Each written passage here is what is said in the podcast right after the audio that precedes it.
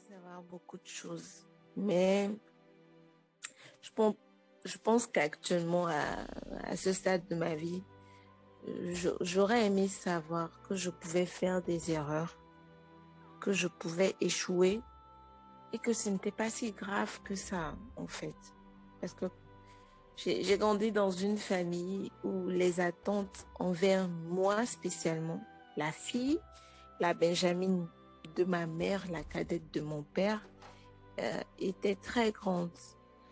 Moi, j'ai vécu dans une famille où pratiquement en, en quoi en, 30 ans de, de vie commune, il est carrément impossible qu'on passe une semaine chez moi à la maison et qu'il n'y ait pas de dispute, de cris entre mes parents. C'est limite impossible en fait. Ma mère, elle considérait tes bonnes notes comme oui, bon, euh, ça va de soi. Et à contrario, elle te reprochait tout ce que tu ne faisais pas. Donc, elle, n'était pas plutôt dans, dans l'encouragement. oui, ma fille, ce que tu as fait, c'est bien, je suis très fière de toi. Elle était plutôt dans le, oui, tu as fait ça, mais et ça, et ça, et ça. Oui, ce que le J'ai entendu ça toute ma vie, en fait. Donc, j'étais constamment dans le vouloir me mettre en quatre pour les gens, parce que c'était le seul moyen pour avoir un peu de paix à la maison. Et j'avais transposé ça dehors, dans, toutes mes relations. Et ça m'a nuit. Ça m'a nuit dans, beaucoup de choses. Et, j'aurais voulu qu'on m'apprenne que, oh bof, Doris, tu sais, oui, tu, n'es pas obligé de tout réussir dans la vie. Ça, là, tu peux, tu peux échouer. Ça, ça.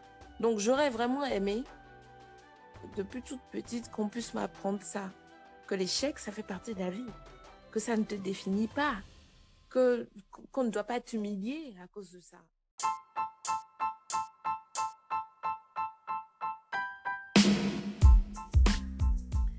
Salut, j'espère que tu vas très bien, j'espère que tu passes une bonne journée ou que tu passes une bonne soirée selon là où tu te trouves actuellement. Tu es très bien dans l'émission. Ce que j'aurais aimé savoir de Eden Betagolo, alors je suis le créateur, l'animateur, le producteur, le réalisateur de ce podcast. Et je reçois aujourd'hui Alomé, Yawa, Tekla, Thérèse, Doris. Alors, elle a beaucoup de prénoms, c'est vrai, et elle a aussi beaucoup de casquettes, comme vous pouvez le remarquer. Euh, je vous en parlerai en détail, ou elle en parlera en détail justement tantôt. Mais elle est euh, auteure euh, de deux livres, un livre qui s'appelle Selfie, qui traite justement de la des réalités de, de quatre lycéennes, et un autre livre qui s'appelle Dessous de femmes euh, qui traite de, des réalités des femmes, de huit femmes, si je ne me trompe pas, et qui, euh, euh, bien évidemment, ces livres en fait parlent non seulement de ces réalités des femmes, des réalités des femmes, mais également de des décisions qu'elles prennent au fur et à mesure. Donc j'espère que vous allez peut-être les acheter, vous les procurer facilement trouvables en ligne. Donc faites-vous plaisir. Elle est aussi dans une ONG, elle est dans la défense des droits de l'homme. Elle travaille aussi dans le droit des enfants. Elle anime justement aussi une émission à la journée de Nana depuis quelques années déjà. Donc elle est activiste sociale. Elle est également mère célibataire. Alors, elle nous en a un peu parlé. Alors, on a fait le tour de plusieurs sujets, honnêtement. On a parlé justement de, de, de l'importance des paroles valorisantes des parents. Euh, donc, euh, je vais revenir un peu sur ça dans la conclusion. L'importance du langage de l'amour envers les enfants. Donc, dans ce que euh, Doris aurait aimé savoir, on retrouve un peu ces aspects. On a aussi parlé de, de l'échec et de la fatalité, de la représentation du mot en question, donc échec, et de son impact sur, euh, sur les enfants. Euh, on a aussi euh, essayé d'évoquer un peu la difficulté des mères célibataires à se remettre en couple. C'est peut-être une question qui est assez importante également. Comment aussi intégrer le conjoint séparé euh, à la vie de l'enfant euh, et surtout on a parlé du congé maternité, du respect de ces congés par les employeurs, de l'allocation des mères aussi sous la supervision ou sans la permission des parents. Donc c'est quand même des sujets intéressants et on a quand même décidé d'aborder un tout petit peu aussi le, congé paternité. Alors je vais m'arrêter là et puis je vais entrer dans le studio, rencontrer Doris, puis euh, je vous laisse découvrir au fur et à mesure tous les sujets qu'on a eu à aborder je voudrais que vous restiez jusqu'à la fin parce que Mhm, je vais revenir sur chacun de ces sujets et on va essayer de détailler un tout petit peu et décortiquer.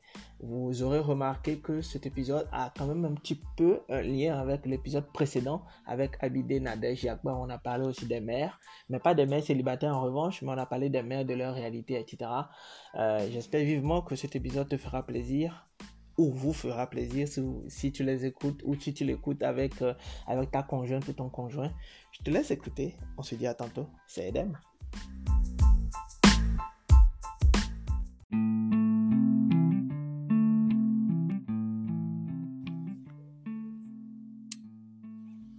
Bonjour, bon matin tout le monde. J'espère que vous allez bien. Euh, j'espère que mes auditeurs préférés et mes auditrices préférées vont bien. Euh, aujourd'hui, je suis de très bonne humeur parce que je reçois euh, une personne qui va nous partager des choses encore plus qu'intéressantes. Alors, euh, je vais laisser mon invité se présenter, mais d'abord, je vous présente Madame Doris Nana Teka. Alors, Doris, comment tu vas?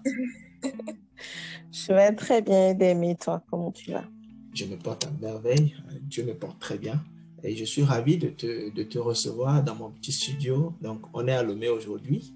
Et euh, je vais te laisser te présenter aux auditeurs et aux auditrices. Bah, merci pour l'opportunité déjà. J'avoue que euh, je, je, suis nulle en présentation parce que je ne sais jamais par où commencer. Parfois, j'ai l'impression d'en dire trop. Déjà, mon nom à l'état civil, c'est Genouya Yawa la Thérèse Doris. Donc, euh, souvent, j'ai l'impression que ça fait long. Ah ouais, ça fait plusieurs euh, prénoms, en effet. voilà.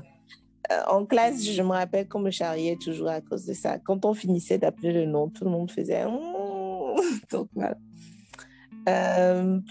généralement, on m'appelle Doris ou bien de mon nom d'auteur, Nana Tekla.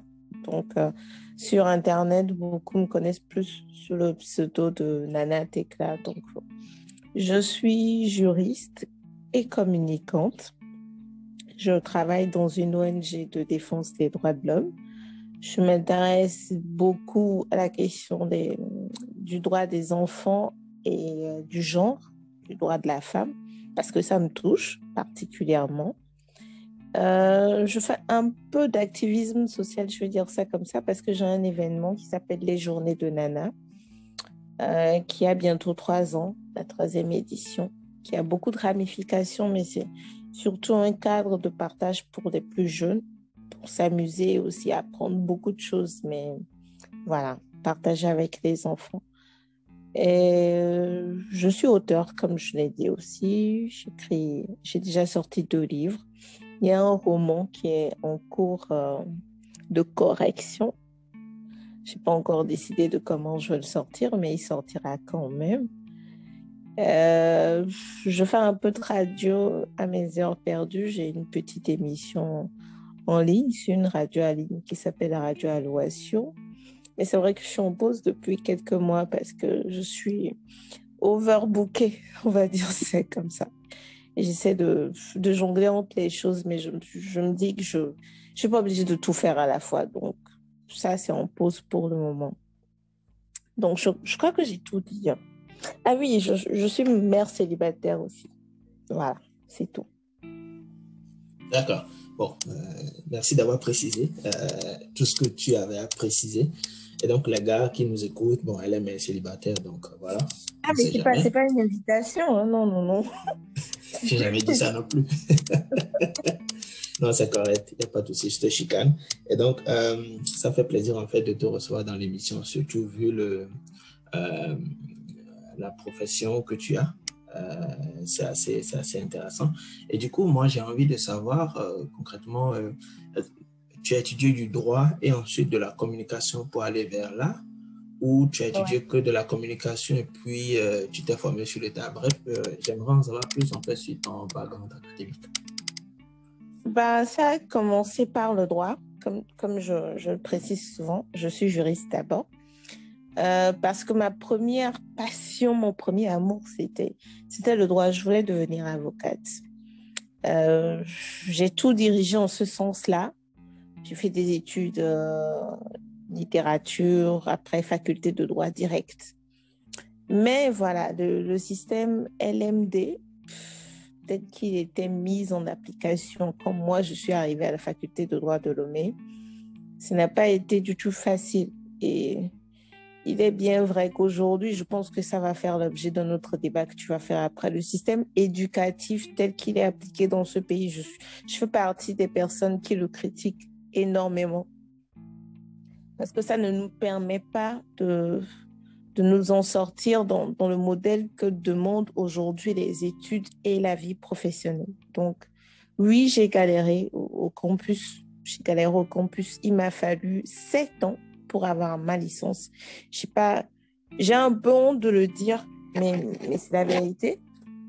Venant, du moins, j'étais une personne qui n'était pas paresseuse. Moi, j'ai toujours fait partie des trois premiers de classe depuis le primaire jusqu'à mon bac. Je n'ai pas échoué une seule fois. Et le système, dès qu'il est appliqué à l'université, même avec beaucoup d'endurance et de persévérance, disons que ceux qui ont fait la fac de droit vous diront que c'est un peu particulier. Mais étant une personne assez euh, persévérante et surtout qui n'aime pas l'échec, mais vraiment j'ai ça en horreur, j'ai persévéré parce que je me suis dit non, c'est ce que je voulais faire. Mais c'est vrai qu'en temps, j'étais... Genre, je ne voyais pas le bout du tunnel, en fait. Au bout de cinq ans à la fac, c'est vrai que j'étais encore jeune. Quand je parle de 5 ans, moi j'avais 21 ans. Je, faisais la troisième année de droit, mon troisième année système LMD, bien sûr, encore. Et j'avais l'impression que tous mes, tous mes calculs étaient tombés à, l'eau parce que moi, après 5 ans, je m'imaginais en master, en fait. Donc, ne pas avoir la licence du tout, c'était catastrophique. Et j'avais la pression des parents à la maison parce que de base, ma mère ne voulait pas que je fasse le droit je lui avais dit soit je fais le droit, soit je fais le journalisme, parce que j'aimais bien ça. Je faisais des petites émissions radio aussi à l'époque sur euh, Radio Légende FM, qui n'est plus en activité actuellement. Et au bout de cinq ans, je n'avais pas la licence et ma mère m'a appelé un jour parce que j'avais encore eu des notes qui n'étaient pas vraiment ça. Je pleurais. Elle venue me voir carrément. Elle m'a dit Ah, bah, je te l'avais dit. Hein. Donc, de, trouver autre chose. Elle voulait que je fasse l'anglais, ou bien en tout cas quelque chose qui aurait permis que je puisse avoir mon diplôme et que je puisse commencer par euh, me chercher un peu dans la vie active. Mais je, je moi, je ne voyais pas de ce œil-là. Je, voulais continuer en droit, mais je voyais un peu ce qu'elle voulait dire parce que quand on prend tout, tout le cursus et les exigences de la vie professionnelle, quand tu finis tu as compté au moins un ou deux ans en stage et autres parcours euh, ambigus que nous avons dans, dans le pays avant de trouver un, un stable et de, de, commencer vraiment. En tout temps, je suis une femme et vous allez avoir la pression sociale qui va rentrer. Oui, tu te fais vieille, il faut que tu te maries. Euh, j'avais pas forcément envie de, de, me retrouver à la charge de quelqu'un.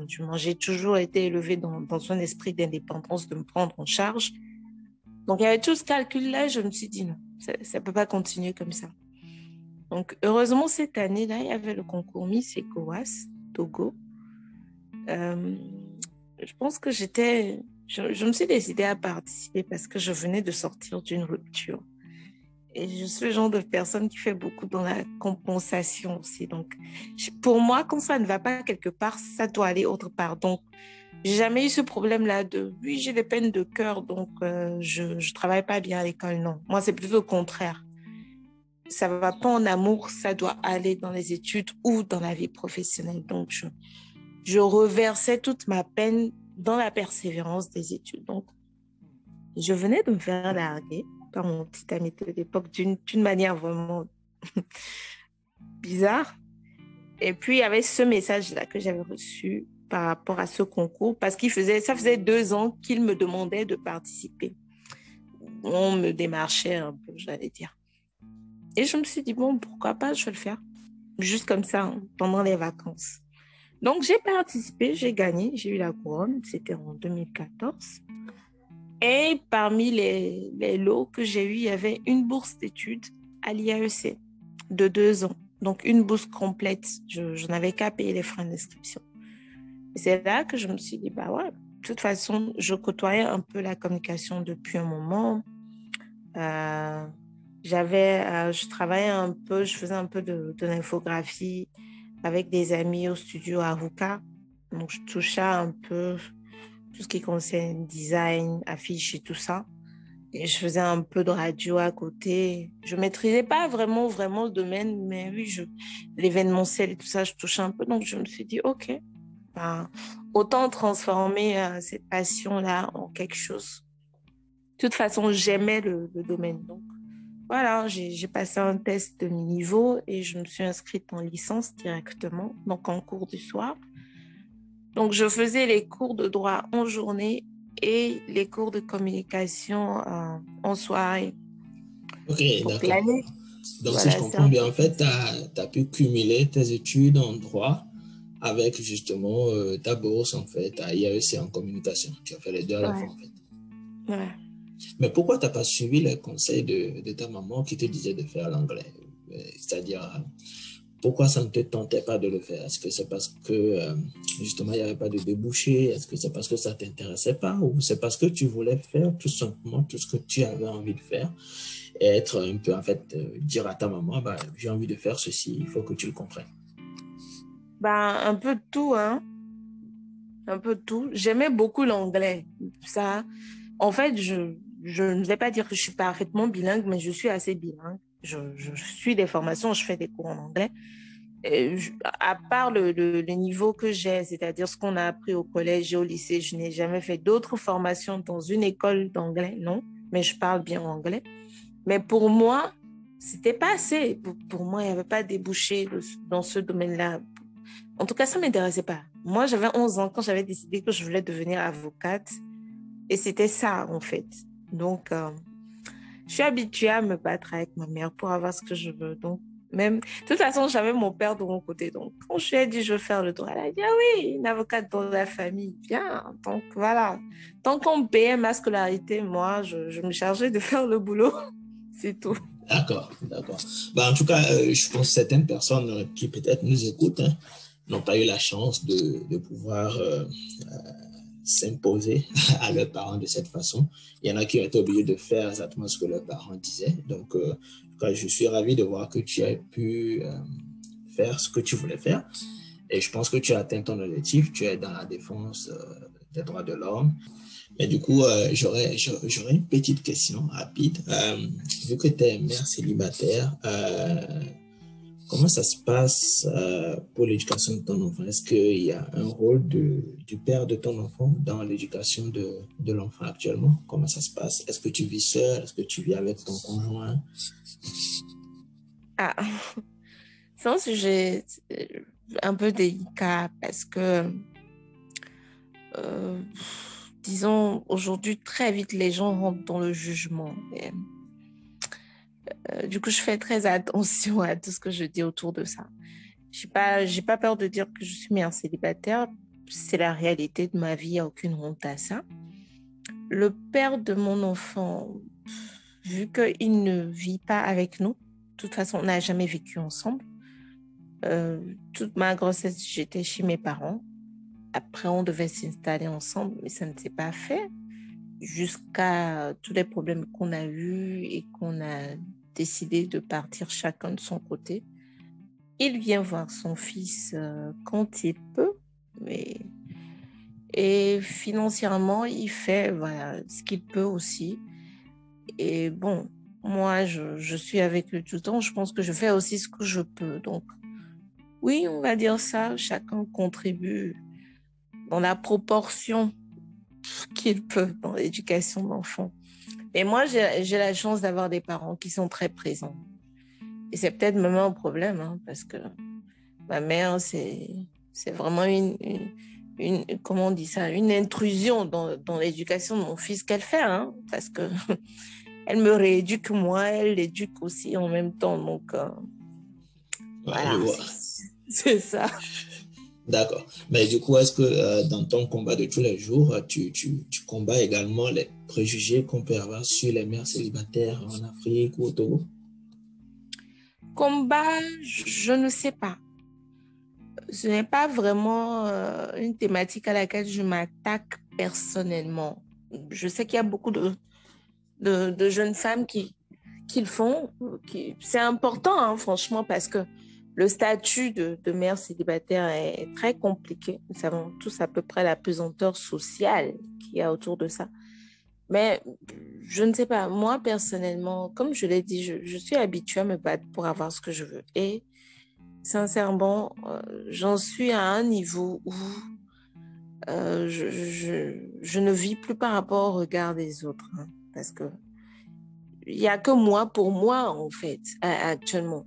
Donc, euh, tout ce que je, je, pense que je fais, c'est que je vis ma vie comme, comme je l'entends. Et si ça peut donner de, comment dire, la force à quelqu'un d'autre de se débarrasser de ce cancan-là pour ne pas rester coincé dans une relation, tout simplement parce qu'on va dire, oui, tu as eu un enfant, tu n'es pas marié, que tu ne vaux rien. En tout cas, moi, moi je, je vis, j'essaie d'avancer, de faire mes projets. Si c'est un témoignage de plus, c'est bien, mais je ne m'attaque pas forcément à ce problème-là. D'accord, c'est correct. En tout cas, pour tous ceux qui nous écoutent, j'espère que l'échange vous fait du bien, l'échange vous fait plaisir également et que vous arrivez à apprendre des choses. Que ce sont des sujets qui, qui existent en Afrique, bien évidemment. Donc, euh, il me paraissait important de, de pouvoir l'aborder avec, euh, avec Doris. Alors, Doris, euh, je pense qu'on va aller vers le bon sujet. Donc, le sujet central de ce podcast, euh, j'aimerais savoir ce que tu aurais aimé savoir. Et je pense que vu ce que tu viens de partager, les auditeurs et les auditrices aussi aimeraient bien savoir ce que tu aurais aimé savoir. Alors, on t'écoute. Oui, j'aurais aimé savoir beaucoup de choses. Mais je pense je pense qu'actuellement, à, ce stade de ma vie, j'aurais aimé savoir que je pouvais faire des erreurs, que je pouvais échouer et que ce n'était pas si grave que ça, en fait. Parce que j'ai grandi dans une famille où les attentes envers moi spécialement, la fille, la Benjamin de ma mère, la cadette de mon père, euh, étaient très grandes. Euh, j'avais, j'avais déjà fait euh, une intervention avec toi sur Instagram où on avait parlé des violences conjugales. Moi, j'ai vécu dans une famille où pratiquement en, en quoi, en, 30 ans de, de vie commune, il est carrément impossible qu'on passe une semaine chez moi à la maison et qu'il n'y ait pas de dispute, de cris entre mes parents. C'est limite impossible en fait. C'est-à-dire, à moins que l'un d'entre eux n'ait voyagé, si, si eux deux se retrouvent sous le même toit, c'est littéralement, nous avons vécu dans, dans une agression verbale, une violence verbale et dans les années antérieures, physique, constante en fait. Et moi, bizarrement, je suis la préférée de mon père. Donc, je suis toujours celle qui fait tampon celle qui doit être entre euh, eux deux, entre euh, le côté de ma mère et le côté de mon père. Donc, les attentes par rapport à, moi sont très grandes. Autant sur le plan euh, scolaire, comme je l'ai dit, j'étais une élève assez intelligente, donc on s'attendait à ce que j'ai de bonnes notes. Surtout du côté de ma mère, je vais beaucoup plus parler d'elle parce que mon père avait une profession qui faisait qu'il ne restait pas beaucoup à la maison j'ai commencé à voir mon père régulièrement à la maison quand j'ai eu 15 ans et qu'il a eu sa retraite. Donc, avant, il passait un mois euh, dehors et deux semaines à la maison. Donc, il faisait l'alternance avec ça, en fait. Donc, j'ai beaucoup plus eu ma mère qui a eu beaucoup d'influence sur moi. Et elle n'est pas démonstrative, elle n'est pas émotive. Et moi, j'étais une enfant qui avait plutôt besoin de ce lien-là. Or, ce lien-là, je ne retrouvais qu'avec mon père, qui se trouvait être plutôt assez compliqué, être marié assez compliqué pour ma mère. Donc, il y a eu ça euh, dans, dans lequel j'ai grandi. Donc, je n'avais pas le droit d'échouer, d'être la deuxième ou la troisième de la classe. J'avais des remontrances. Ma mère, elle considérait tes bonnes notes comme oui, bon, euh, ça va de soi. Et à contrario, elle te reprochait tout ce que tu ne faisais pas. Donc, elle, n'était pas plutôt dans, dans, l'encouragement. Oui, ma fille, ce que tu as fait, c'est bien, je suis très fière de toi. Elle était plutôt dans le, oui, tu as fait ça, mais et ça, et ça, et ça. Oui, que le J'ai entendu ça toute ma vie, en fait. Donc, j'étais constamment dans le vouloir plaire, me mettre en quatre pour les gens, parce que c'était le seul moyen pour avoir un peu de paix à la maison. Et j'avais transposé ça dehors, dans, toutes mes relations. Et ça m'a nuit. Ça m'a nuit dans, beaucoup de choses. Même professionnellement parlant, je, suis le genre, même si je suis euh, un peu souffrante, tant que c'est ma responsabilité, je ne vais pas vous laisser tomber. Je vais être là. Et après, je vais payer le prix après. Donc, je muse en fait pour les autres.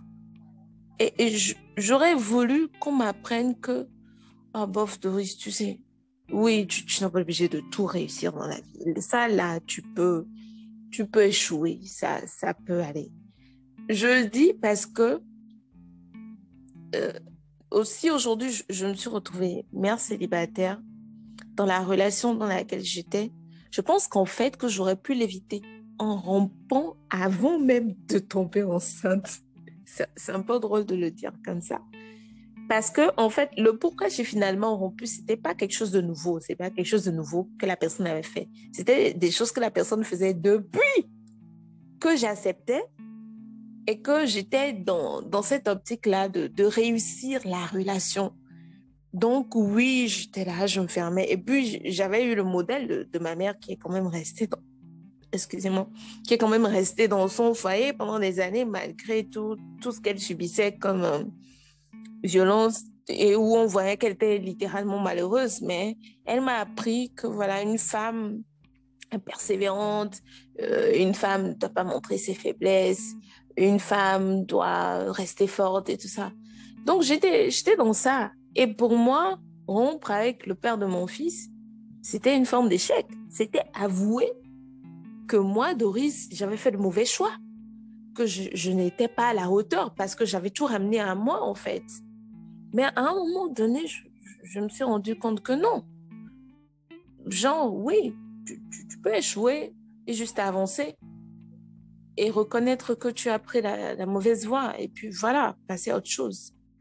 Donc, j'aurais vraiment aimé, depuis toute petite, qu'on puisse m'apprendre ça, que l'échec, ça fait partie de la vie, que ça ne te définit pas, que qu'on ne doit pas t'humilier à cause de ça. Donc, euh, voilà, je pense que principalement, c'est ça.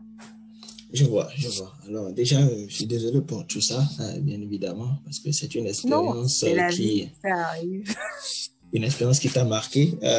et du coup, en fait, ça me pousse en fait à me demander si la vie des parents ou de tes parents, en fait, a peut-être influencé ton choix professionnel ou le fait que tu as voulu faire du droit pour défendre les hommes dans, dans les conflits, etc. En je, me, je me pose la question, en fait, est-ce que ça n'a pas défini quelque chose finalement?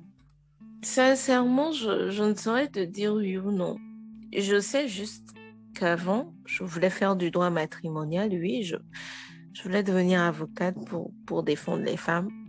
Oui, par rapport à ce que j'ai vécu tout le temps chez moi à la maison. Mais, je, l'ai dit, hein, les relations de couple sont compliquées. Donc, la faute ne vient pas euh, tout le temps ou à 100% d'une seule personne. Mais oui, j'étais dans cette optique-là. Et quand le droit n'a pas, pas marché, je, me suis tournée vers la communication. Euh, avant ce, ce boulot-là que j'ai actuellement, tous les, tous les boulots que j'ai faits euh, tournaient autour du marketing et de la communication. Donc, Sincèrement, le, travail que je fais aujourd'hui, je dis toujours que c'est une chance parce que c'est un travail qui me permet de faire la synthèse de, tout ce que j'ai comme parcours et de, toutes les formations que j'ai reçues. Je suis à un poste où j'utilise autant mes, mes compétences de juriste que de communicante dans toutes les stratégies que je mets en œuvre, dans la mise en œuvre des projets, dans tout. Donc, euh, je ne me dirigeais pas forcément vers là, mais je, je remercie le ciel d'avoir guidé mes pas vers, vers là. Yo, bye bye. Désolée, tu vas devoir couper ça après. ouais, il a pas le choix, je pense. T'inquiète. Euh, alors, du coup, euh, je comprends très bien ce que, ce que tu dis. Et euh, ça, me, ça me pousse en fait à aller vers un autre type de sujet, même si ça, ça aura un lien. Déjà, merci pour, pour avoir partagé ce que tu aurais aimé savoir. Je trouve que c'est très édifiant de pouvoir dire les choses aussi clairement, aussi simplement et aussi librement. Aujourd'hui, ça, ça t'a appris un certain nombre de choses, bien évidemment. Et je pense que ça te permet aussi, bien évidemment, je suppose, de, de, de, de pouvoir mettre des limites euh, euh, à un certain nombre de relations, etc. Ah, ça, oui. Hein. il, y a, il y a, des choses que je suis sûre que je ne vais plus supporter. non. Exactement. Et donc, euh, tu vas choisir entre 1 et 5 et je vais te, te proposer un sujet. ok, bah 2. 2, d'accord de... Ok. Alors, Doris, dis-moi, euh, euh, dans la société togolaise, euh, parce que je, je, pense que tu es en contact avec beaucoup de, beaucoup de cas pratiques, comme on l'appelle en droit, lors de certains exercices. J'aimerais savoir si tu as un avis sur le congé maternité au Togo. Oui, j'ai un avis sur le congé maternité au Togo. Intéressant, on t'écoute. Euh, j'ai commencé à m'intéresser à ça à la journée du 8 mars dernier, où une amie a fait un post là-dessus. Et j'ai trouvé ça tellement pertinent. Euh, je sais qu'il y a une législation sur le congé maternité. Je pense qu'il est de le congé maternité est de trois mois, si, si je ne me trompe pas, dans la législation. Oui, je pense que c'est ça. Ouais. Donc un mois et demi avant accouchement et un mois et demi après. Et par rapport à ça, en fait, moi, de, mon expérience, euh, la boîte dans laquelle je travaillais, quand je suis tombée enceinte, je n'avais pas de, de contrat écrit ni signé. Donc, je pouvais considérer que j'étais en CDI selon la loi. Mais là n'est pas encore le problème. Euh, quand j'ai demandé mon congé maternité, mon boss m'a clairement dit qu'il ne pouvait pas me payer mon, congé maternité parce que c'était chez un particulier.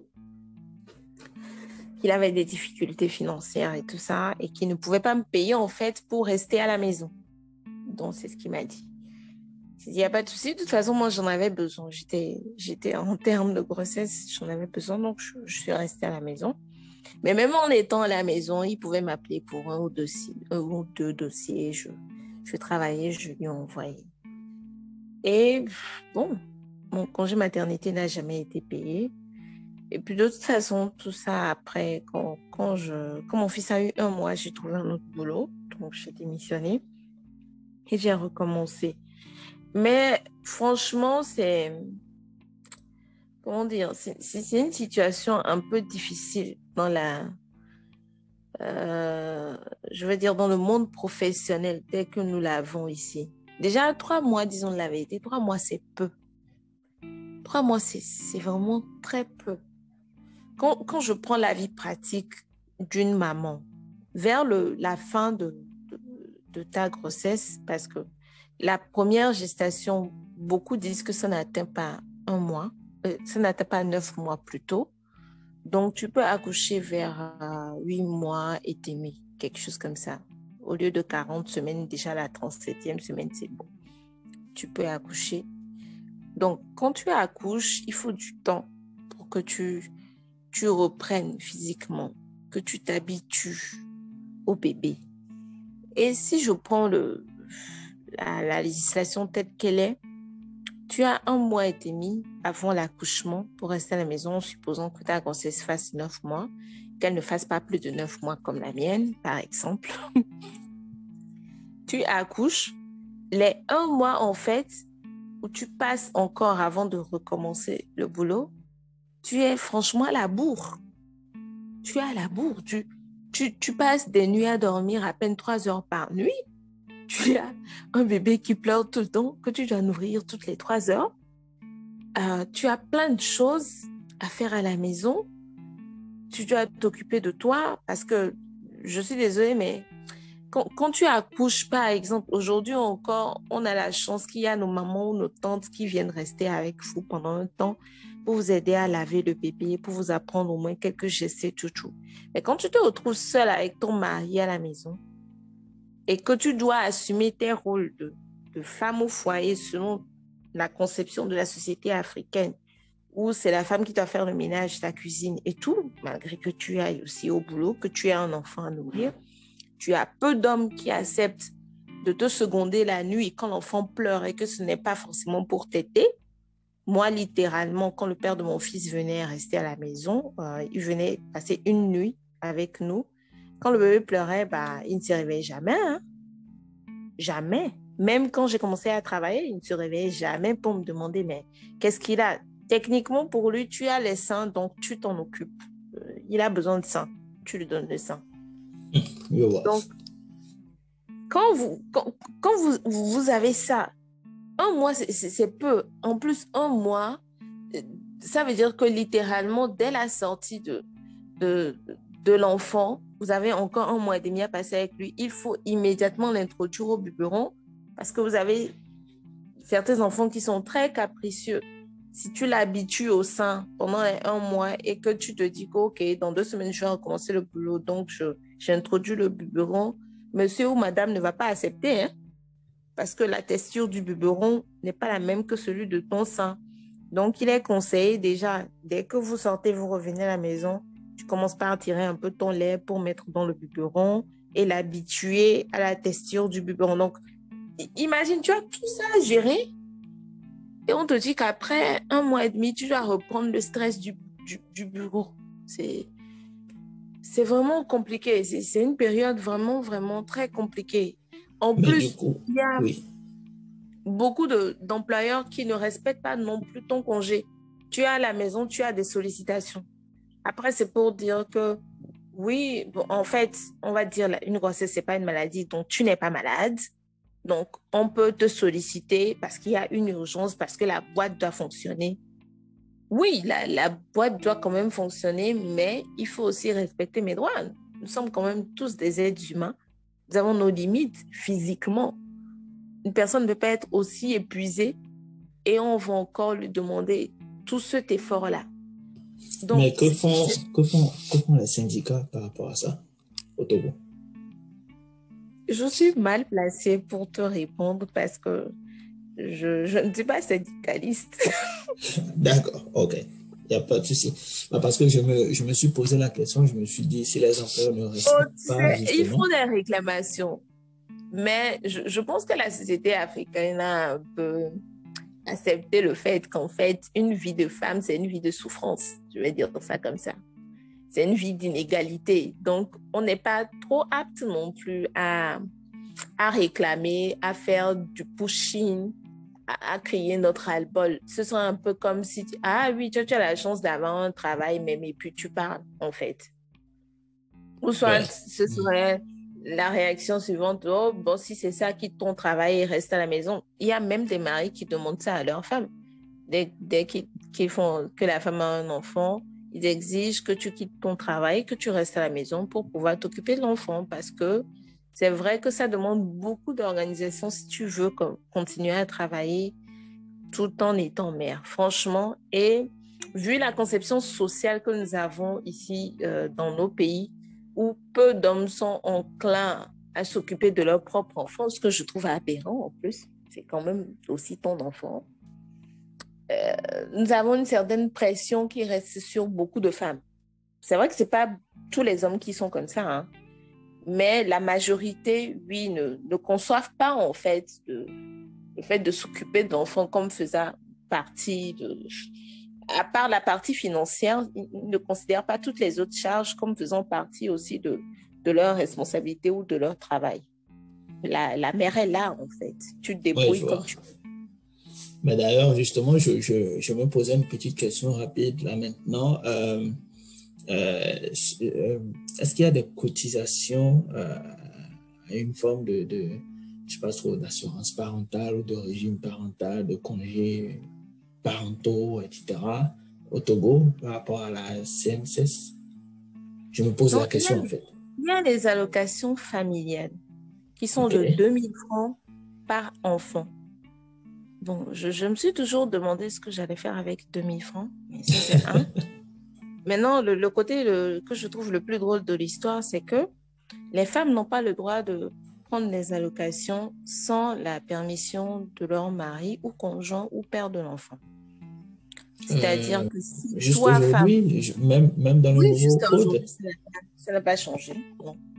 Ça n'a pas changé. Si, si tu es une maman qui veut déclarer ton enfant pour percevoir des allocations, dans le dossier, il est demandé l'autorisation du père. Or, bon, techniquement, en soi, ça ne pose pas de problème quand vous vivez ensemble, quand vous êtes en de bon terme. Le, là où ça pose problème pour moi, c'est qu'on ne demande pas la même autorisation à la mère, par exemple. Quand j'ai demandé, on m'a dit que la raison, c'est pour éviter que vous deux, vous ne perceviez des allocations pour le même enfant. Ce que je trouve absurde parce que si votre système est automatisé, informatisé, dès que quelqu'un perçoit une allocation pour un enfant, vous entrez le nom de l'enfant, ça sort qu'il y a déjà une autre personne qui perçoit l'allocation. Donc, ce n'est pas, ce n'est pas une raison valable. Ça, c'est un. La deuxième chose, cela voudrait dire qu'implicitement, on trouve que c'est le père qui doit percevoir l'allocation pour l'enfant. Et donc, si une femme en fait la demande, elle doit avoir l'autorisation du père, que lui soit déclaré à la caisse ou pas. Donc, c'est absurde en fait. Oui, c'est absurde. Et ça pose beaucoup de problèmes dans les familles monoparentales, par exemple, le fameux terme. fameux terme, bien évidemment. J'en je, profite pour, pour informer les auditeurs que tout ce dont nous parlons là maintenant, je vais en parler dans la conclusion, je vais détailler un certain nombre de choses parce que peut-être que certaines personnes ne comprennent pas encore totalement euh, le sujet ou peut-être en ont entendu parler mais ne maîtrisent pas du tout les contours. Je vais revenir sur tous les sujets et aussi justement sur la famille monoparentale. Il n'y a pas de souci. Je te laisse continuer. Voilà, donc je disais, dans les familles monoparentales où les deux ne s'entendent plus, parce que peu de gens ont, euh, sont mères ou pères célibataires et ont, et ont vraiment de bonnes relations avec leur conjoint, parce que nous avons très vite fait de, de, tout ramener à nous et de vouloir instaurer un climat de, je ne sais pas, il y a cette tendance-là où les, jeunes femmes ont l'habitude de prendre leur enfant pour faire du chantage sur, le monsieur. Et donc, ça, crée quand même une situation de, de, discorde. Et il y a beaucoup de pères qui sont des missionnaires. Donc, le, gars disparaît pendant des mois. Tu n'as pas de ses nouvelles. Tu l'appelles, décroche pas. Tu lui laisses des messages. Il ne te répond pas parce qu'il n'a pas ton temps. Donc, dans ces genres de situations-là, par exemple, quand c'est la mère qui a toute la charge mentale, psychologique et la plus grande partie de la charge financière de l'enfant, c'est frustrant quand tu veux prendre des allocations, même si elles sont insignifiantes pour ton enfant, qu'on te demande bah, l'autorisation de, de, son père. Quand on sait que ce père est absent, en fait. Ouais, je Donc, vois. Euh, bah après, je pense, je pense qu'il y a, qu'il y a une grosse, une grosse inégalité en fait dans, dans tout ça. Déjà euh, à l'égard de la maman, bien évidemment, parce que trois mois c'est insuffisant. Euh, c'est prévu 14 semaines, c'est ce qui est écrit. 14 semaines c'est peu. Et pour euh, le père, c'est encore pire parce qu'en fait, aucun droit spécifique au congé de paternité n'est trouvé dans le Code du travail, par exemple. Mais c'est la convention collective interprofessionnelle qui prévoit deux jours de congé de paternité à la naissance d'un enfant. Donc, en fait, il n'y a aucune disposition dans la loi sur le congé parental rémunéré. C'est ça que je trouve un peu. Euh, ouais, ça fait, ça fait un peu réfléchir. C'est exactement ça, en fait. Je, je, je crois que nos le législateur est vraiment à l'idée de, de, la société, de la société telle que nous, nous la vivons, en fait, celle dans laquelle nous sommes, où on considère qu'en fait, dans cette histoire de naissance d'enfants-là, le père n'a pratiquement rien à faire. Donc, euh, on n'a rien prévu pour lui, en fait. Maintenant, moi, je dirais bien avant même qu'on ne commence par, euh, on devrait commencer par j'ai la période pour les mamans déjà. Et quand, avant même de commencer à réclamer des, des congés paternité, il faudrait faire un travail d'éducation au fond pour que les, les, messieurs commencent vraiment par s'impliquer à la maison. Parce que ça ne sert à rien d'avoir des congés paternité si tu es à la maison que tu ne fais rien. Hein. D'ailleurs, en fait, j'en profite pour te poser une question claire, directe, précise et concise. Si tu avais trois recommandations à faire tout de suite en trois minutes chrono euh, concernant le congé maternité et paternité, ce sera quoi?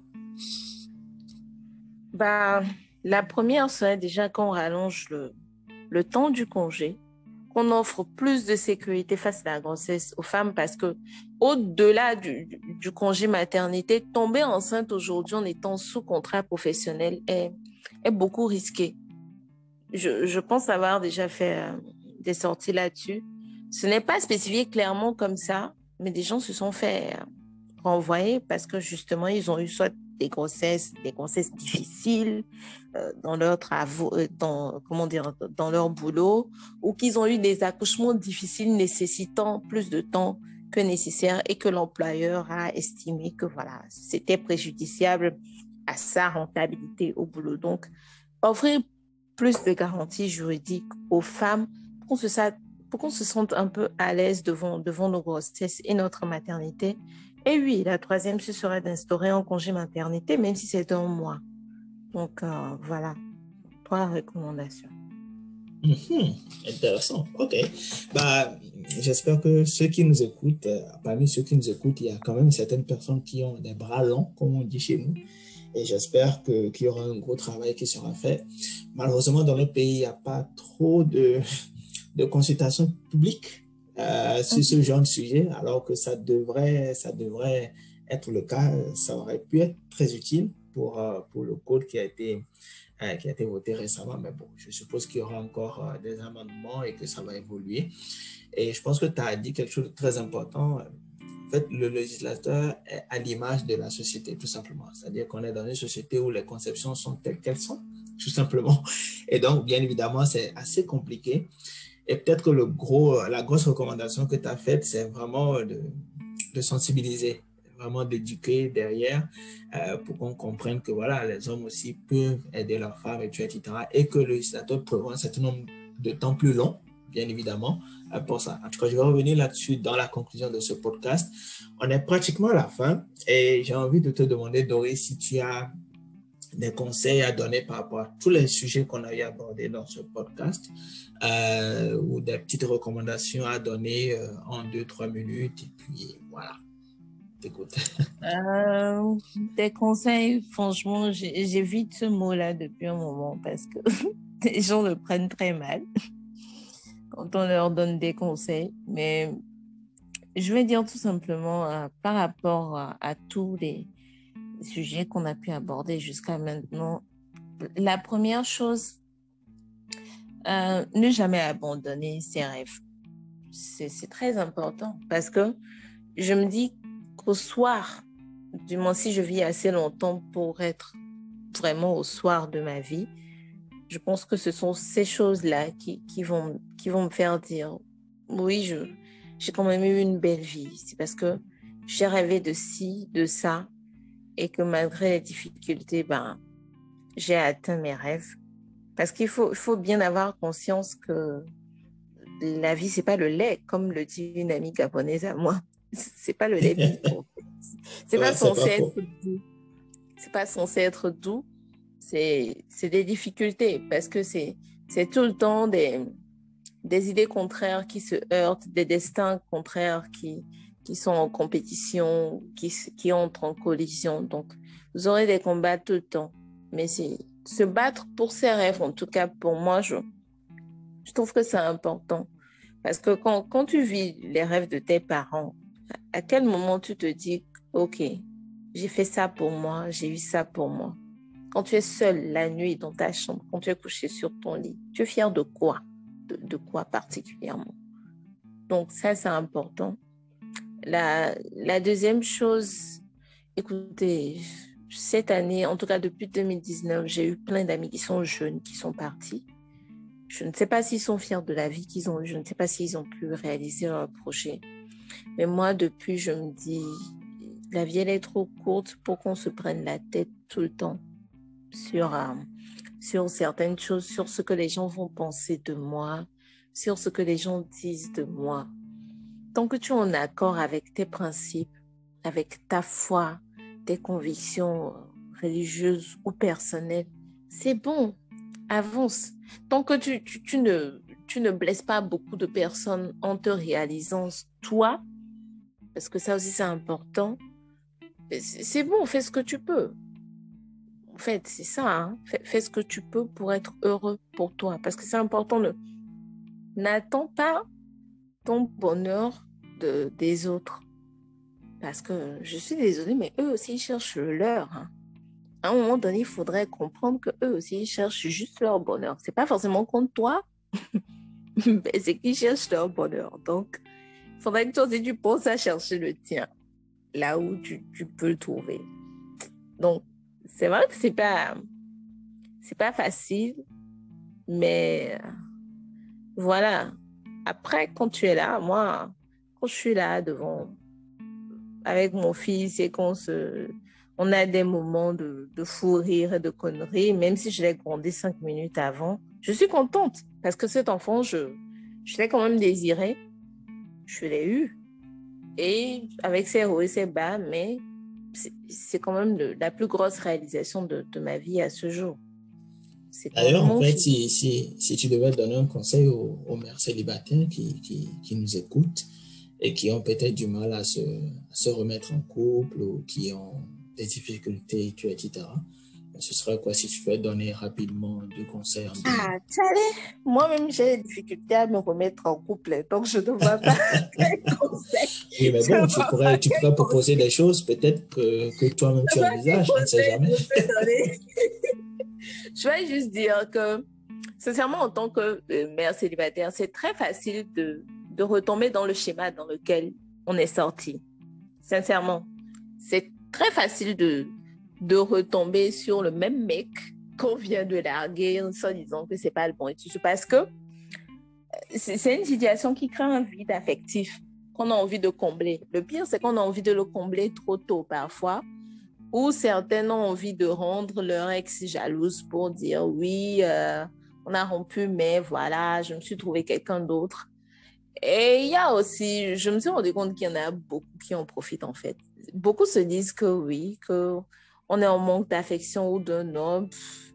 Et ils en profitent. Ils font du forcing, un peu comme si le fait d'être mère célibataire, c'est un peu comme si j'avais une affiche euh, tatouée sur mon dos qui disait que oui, je cherche un homme dans ma vie.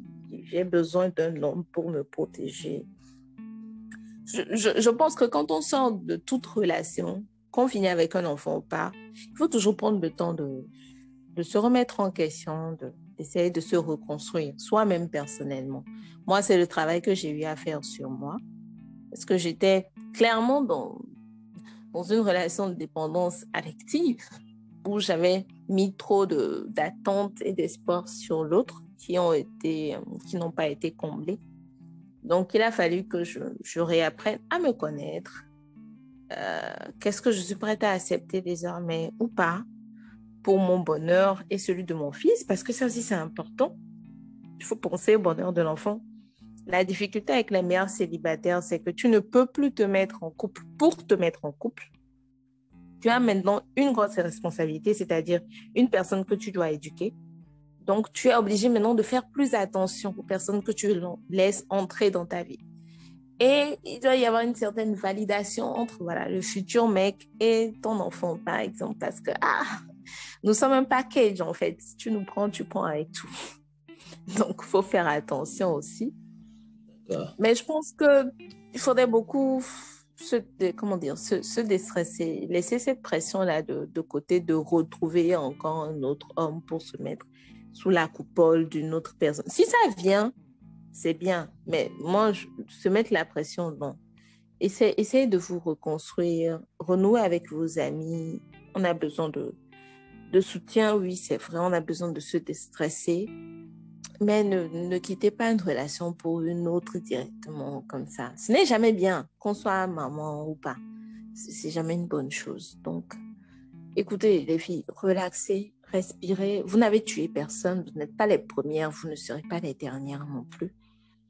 Euh, voilà, c'est tout. Moi, je. D'accord. Bon, euh, je pense que le, la coach Doris Nanatekla nous a, nous a, nous a entretenu euh, sur le sujet. Mais franchement, euh, merci pour, euh, pour ces mots, pour les conseils, pour ton partage d'expérience aussi, parce que je pense que ça va être très, très utile pour tous ceux qui nous écoutent pour toutes celles qui nous écoutent également. Et je pense que ça peut pousser aussi certains hommes à, se remettre en question, bien évidemment, à se dire, ah oui, du coup, je devrais accompagner beaucoup plus ma femme, et tu, etc. Après, je sais que c'est pas évident, comme toi-même tu l'as si bien dit, c'est l'éducation reçue, la société dans laquelle on est. Parfois, on fait des choix parce qu'on se dit, ah, j'ai pas envie que euh, mes amis me voient comme un mec, euh, voilà, qui, euh, qui, est, qui est dominé par sa femme, et tu, etc.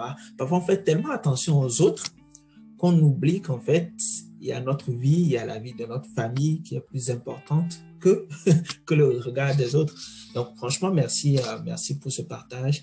Et euh, je pense que je vais donner rendez-vous à tous ceux qui nous écoutent pour le prochain épisode euh, tantôt. Merci beaucoup, cher ami. Merci à toi, Edem, de d'avoir pensé à ma petite personne. C'est un grand honneur, vu les grands noms qui sont passés dans, dans ce podcast avant Il n'y a pas de souci. Bah, en tout cas, ça fait J'ai beaucoup parlé, je ne sais pas ce que j'ai pu dire de bien ou pas. Si ça peut aider quelqu'un, je... franchement, ce serait top, ce serait bien. On en a, on en a tous besoin. Des, des mots qui, qui mettent, ben, je veux dire ça, des mots sur nos mots, on va dire ça comme ça. Ouais. Et des mots qui nous réconfortent, c'est toujours une bonne chose. Ben, à quelqu'un qui m'écoute là, euh, force, force à toi. C'est pas facile, la vie n'est facile pour personne, mais voilà, un pas après l'autre. Et puis, be kind to yourself, c'est important. Sois, gentil, parce que beaucoup de gens vont être méchants avec toi-même, mais s'il te plaît, toi-même, ne sois pas méchant avec toi-même, c'est important. D'accord, merci beaucoup, euh, Doris, et on se dit à tantôt. Oui, au revoir.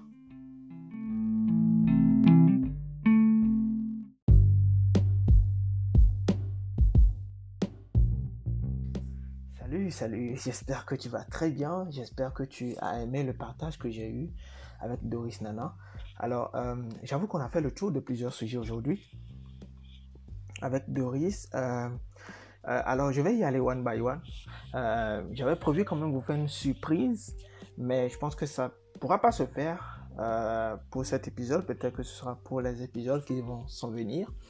Euh, ce que je prévois de temps en temps recevoir aussi des experts en fait sur des questions précises après les épisodes. Euh, et comme ça, on pourra avoir une vue d'ensemble plus large, d'accord? Mais ce sera pour la prochaine fois. Alors, euh, je commence rapidement. La première chose, c'est le, le, les langages d'amour des enfants.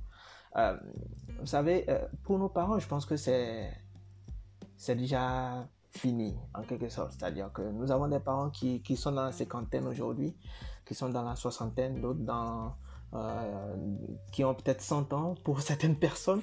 Ce que veut dire, c'est que euh, je pense qu'on pourra, on aura du mal à leur, euh, à leur faire comprendre l'importance des langages de l'amour, déjà, envers nous.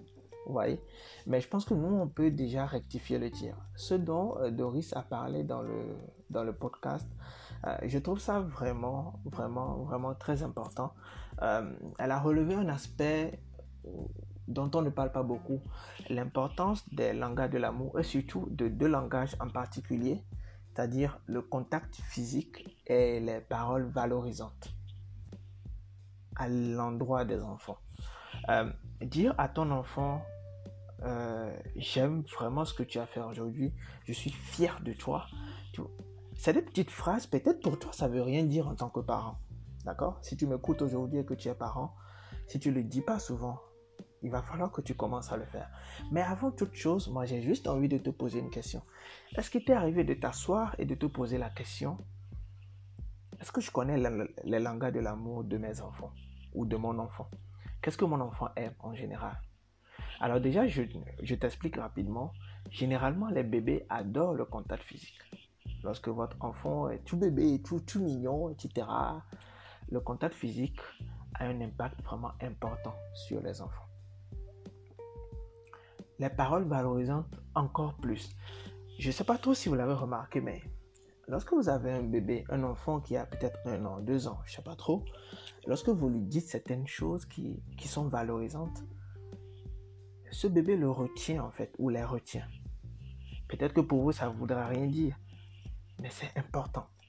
C'est tellement, c'est sacrément important. Je ne sais même pas comment le dire, mais c'est très, très important de dire des paroles valorisantes à vos enfants. Alors, ça fait deux langages de l'amour. Le troisième langage, c'est les moments de qualité. Accorder du temps à vos enfants, c'est un peu comme si vous leur, vous leur faites le plus grand cadeau du monde, en fait. Il s'agit en fait d'offrir de, de, son temps à son enfant, de, de faire don de sa personne. Lorsque l'enfant est petit, en fait, il, il est dépendant et donc c'est normal de lui accorder beaucoup de temps. Mais plus il grandit, plus on se rend compte que c'est un défi de lui accorder du temps. Et puis on a des enfants, euh, plus en fait on a des enfants, plus on se rend compte que c'est difficile aussi de leur accorder du temps. Surtout dans le contexte occidental, c'est encore plus compliqué. Mais il est important de dégager du temps à vos enfants. C'est primordial en fait. Un enfant qui, qui, qui est dans l'attente en fait de ce langage de l'amour euh, peut être rongé par l'idée que ses parents ne l'aiment pas parce qu'ils ne sont pas capables de prendre rendez-vous avec leur enfant. Vous voyez? Il y a aussi les cadeaux. Donc euh, c'est encore un des langages de l'amour. Euh, le cadeau n'a rien à voir avec le prix forcément. C'est le geste qui compte en fait. Et ensuite les services rendus. Euh, les petits services comme les grands, bien évidemment, peuvent exprimer un engagement qui, qui, qui, qui, est très important. En fait, au début, on peut, euh, on peut se dire que nous faisons pour nos enfants ce qu'ils ne, ce qu'ils ne peuvent pas faire eux-mêmes. D'accord? Puis nous leur apprenons en fait comment se débrouiller. Donc, le service, c'est un peu comme si vous leur manifestez de l'amour en fait. C'est un don. Ce n'est pas une obligation, mais c'est un don. Et l'enfant le remarque l'enfant arrive à comprendre que vous leur, faites cela par amour. D'accord? Euh, Il y a un livre que vous devez lire. Alors, je vous ai plusieurs fois parlé des langages de l'amour de Gary Chapman, ce que j'aurais aimé savoir, d'accord, avant de me marier. Mais là, il y a un autre livre qui, est, également très important, qui concerne les langages de l'amour des enfants, qui est rédigé par Gary Chapman et Rose Campbell. Vous pouvez le trouver en ligne très facilement. Je vais essayer de l'avoir quand même en PDF peut-être pour ceux qui en ont besoin. N'hésitez pas à me contacter inbox pour ceux qui en ont besoin. Je pourrais bien évidemment vous le partager par mail. Donc vous laissez votre mail euh, en suivant le lien dans la description du podcast et puis je pourrais vous l'envoyer sans aucun souci. Alors euh, le second sujet c'est l'échec et la fatalité. Euh, j'ai parlé tantôt des paroles valorisantes, mais je vais surtout parler des mots qu'on utilise lorsqu'on parle à nos enfants. Le mot échec a, disons, un poids très important lorsqu'on le dit à son enfant. on dit à son enfant, oh ouais, voilà, non, là. Ou bien dire à son enfant, je savais que toi, tu ne réussirais jamais. C'est lourd de sens en fait. La représentation du mot et son impact dans la vie d'un enfant, ça peut le suivre pendant des années. Un peu comme Doris nous l'a partagé dans l'épisode, dans, c'était tellement édifiant, ça m'a touché. Et je me dis, euh, il est important d'en parler il est important en tant que parent ou futur parent de faire attention à ça. Euh, une question qui m'est venue à l'esprit, un enfant doit-il régler le, les soucis des parents? Non. Si vos parents ont, ont des problèmes euh, conjugaux, c'est à eux de régler ces problèmes conjugaux. Mais je veux surtout prier les parents de tout faire pour éviter de se disputer devant les enfants, de crier dans la maison, etc. C'est traumatisant pour les enfants. Et on le voit très bien lorsque Doris en parle. Alors, est-ce qu'il est possible de se remettre en couple en tant que mère célibataire? Mhm. Alors, moi, je vais rapidement parler de quelque chose. J'espère que je vais pouvoir vous aider euh, euh, avec ça.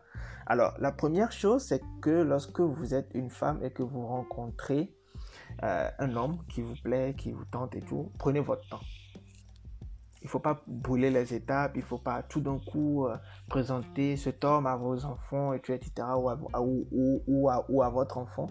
Prenez votre temps. Ça, c'est la première des choses. Seconde chose, il faut clarifier les attentes. Bien qu'en fait, au début d'une relation, on veut, on veut éviter de mettre la pression à l'autre.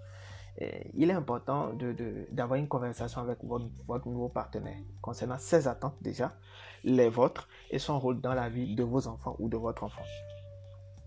Il est en fait important de mon point de vue de, vérifier s'il comprend et accepte que vous avez un enfant, que vous chérissez, que vous devez vous en occuper également euh, et, qui, euh, et qui va former une équipe en fait avec lui.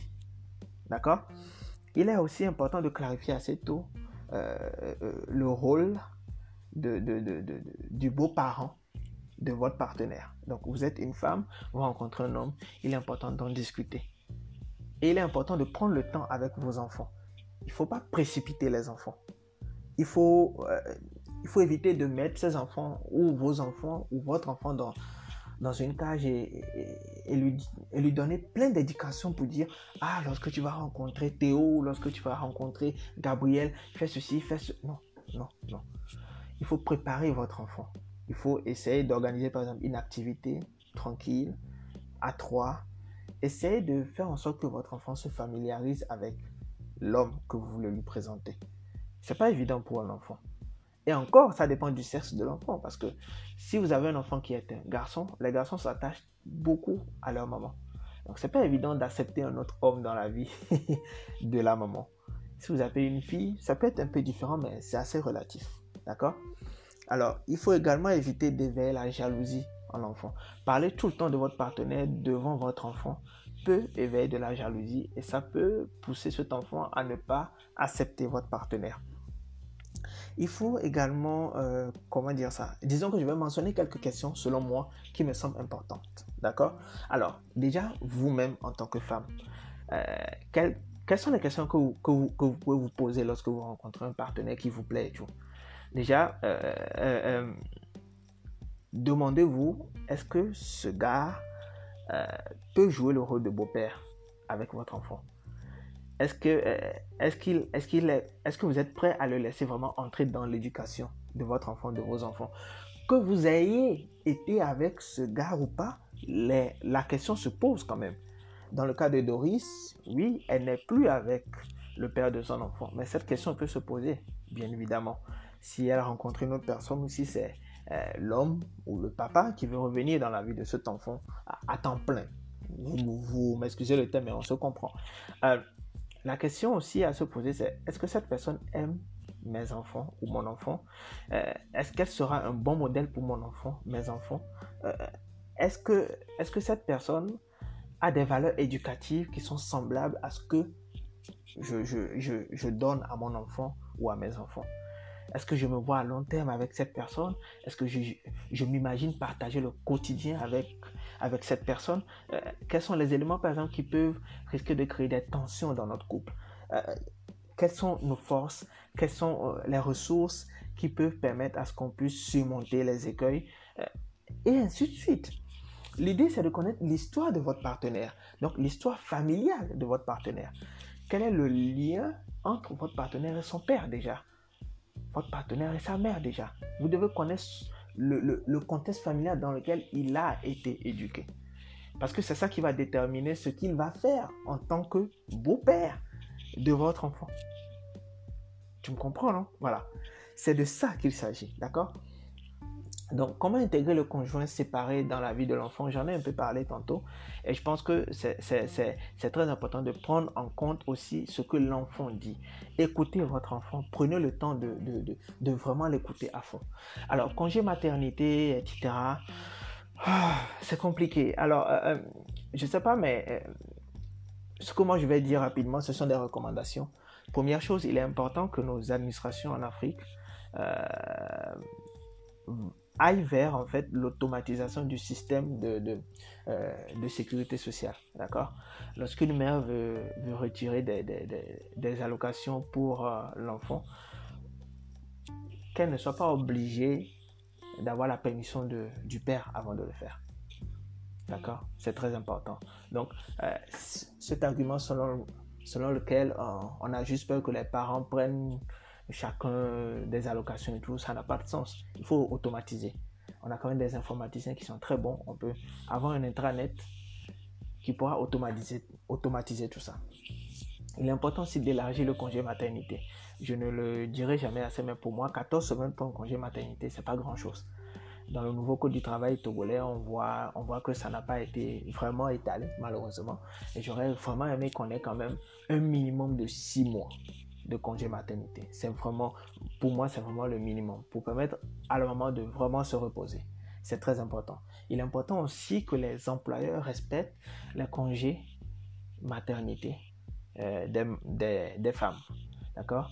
Je ne sais pas trop si, euh, si, si, s'il y a des sanctions dans ce genre de cas ou pas, mais euh, l'absence d'assurance aussi, d'assurance maladie dans ce genre de cas aussi peut, peut, peut causer problème parce que finalement les femmes qui, qui, qui, qui voient leur congé maternité ne pas être respectées n'ont pas vraiment de moins de pression. Et c'est un peu dommage. Le congé paternité, ce serait bien quand même que ça soit étalé au moins de un mois pour que le papa puisse épauler la maman. Alors, je pense que moi, je vais m'arrêter là.